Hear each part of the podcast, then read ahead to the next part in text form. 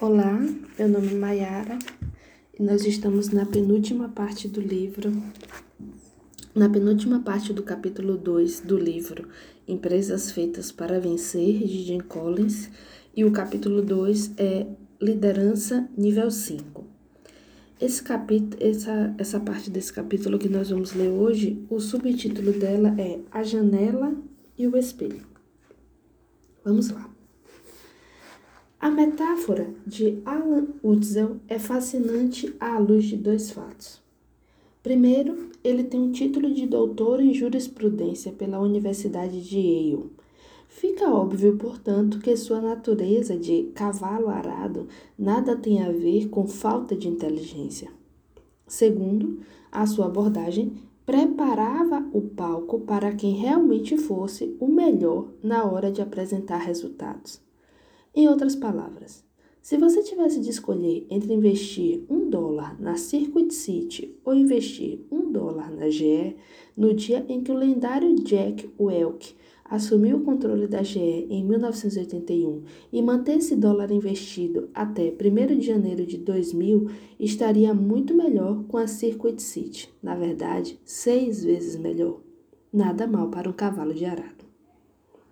Seria de se esperar que resultados extraordinários como esse levassem Alan Wurtzel a comentar as brilhantes decisões que tomou. Mas, quando lhe pedimos para que relacionasse os 5 fatores decisivos na transformação de sua empresa em ordem de importância, Wurtzel deu uma resposta surpreendente. O fator número 1 foi a sorte. Estávamos num excelente setor, com o vento soprando em nossas costas. Insistimos, enfatizando o fato de que selecionamos empresas feitas para vencer, com base em desempenhos que superam a média de seus setores. Além do mais, a empresa diretamente comparável, a Silo, era do mesmo setor, com o vento na mesma direção e provavelmente com vendas maiores. Debatemos esse ponto durante alguns minutos, com Wurtzel preferindo ainda atribuir parte de seu sucesso apenas ao fato de estar no lugar certo, no momento certo. Mais tarde, quando lhe pedimos para comentar os fatores por trás da natureza duradoura da transformação, ele disse: "A primeira coisa que me veio à mente é a sorte. Eu tive sorte de encontrar o sucessor certo." Sorte. Que fator estranho para se discutir. No entanto, os executivos das empresas que antes eram boas e se tornaram excelentes mencionaram muito o fator sorte em suas entrevistas.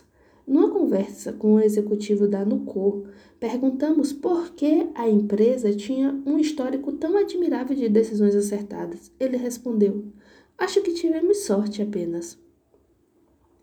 Joseph F. Cullman III, o CEO de nível 5 responsável pela transição da Philip Morris, recusou-se formalmente a aceitar o crédito pelo sucessor de sua empresa e atribuiu à sua boa sorte o fato de ter excelentes colegas, sucessores e predecessores. Até mesmo o livro que ele escreveu, por absoluta pressão dos colegas que ele nunca quis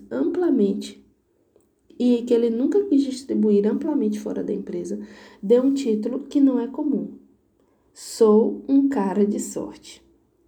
O parágrafo de abertura narra o seguinte: "Sempre fui um sujeito de sorte, desde o início da minha vida. Pais maravilhosos, bons genes, sorte no amor, sorte nos negócios e sorte quando um colega meu de Yale, no início de 1941, mudou uma ordem e mandou que eu me apresentasse em Washington e não num navio que foi afundado e perdido no Atlântico Norte. Sorte por estar na Marinha e sorte por estar vivo aos 85 anos. No início ficamos confusos de tal ênfase na boa sorte. Afinal, não encontramos provas indicadoras de que as empresas feitas para vencer tivessem sido abençoadas com a quantidade maior de sorte, boa ou má, do que as empresas do grupo comparativo. Depois começamos a identificar um padrão contrastante entre os executivos do grupo de comparação direta. Eles costumavam pôr muita culpa na má sorte, lamentando com frequência as dificuldades do ambiente que enfrentaram. Comparemos a Bethlehem Steel com a Nucor. Ambas operavam no ramo da siderurgia e fabricavam produtos de difícil diferenciação. Ambas enfrentaram o desafio corporativo do aço importado barato.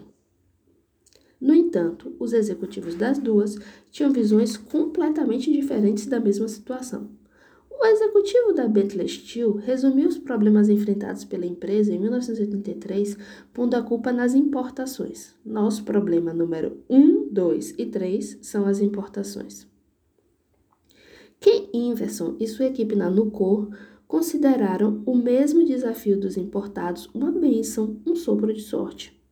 Vê que nós temos? O aço é pesado e eles têm de embarcá-los em navios que atravessam o oceano. Isso nos dá uma enorme vantagem. Para Ken Iverson, os problemas 1, 2 e 3 do aço americano estavam no gerenciamento e não no aço importado. Ele chegou a ponto de criticar publicamente o protecionismo do governo em relação ao aço importado, dizendo a um grupo atônito de executivos numa reunião em 1977 que os verdadeiros problemas que ameaçavam a siderurgia americana estavam no fato de que a administração das siderurgias tinha fracassado em acompanhar o ritmo da inovação. A ênfase na sorte acabou fazendo parte de um padrão que viemos a chamar de A Janela e o Espelho. Os líderes das empresas do grupo de comparação direta fizeram justamente o oposto. Olhavam através da janela à procura de alguma coisa ou alguém fora de si mesmos a que ou a quem pudessem culpar pelos maus resultados, mas se impertigavam na frente do espelho e atribuíam todo o crédito a si mesmo quando tudo ia bem. Estranhamente, nem a janela, nem o espelho refletiam a realidade objetiva. Todo mundo que está lá do lado de fora da janela aponta justamente para dentro, diretamente para o líder de nível 5, dizendo: ele foi a chave. Sem a sua orientação e liderança, não teremos nos transformado numa excelente empresa. E o líder de nível 5 aponta de volta para fora da janela e diz: vejo todas as pessoas incríveis e a sorte que tornaram tudo isso possível. Sou um cara de sorte. Todos estão certos, é claro, mas os executivos de nível 5 jamais admitiram este fato. Muito legal a fábula da janela e do espelho, né? Olhar pela janela e do lado de fora ver algo que reflete o lado de dentro. Fantástica essa analogia. Aqui a gente termina a nossa penúltima parte do capítulo 2 e até o nosso próximo encontro. Um abraço!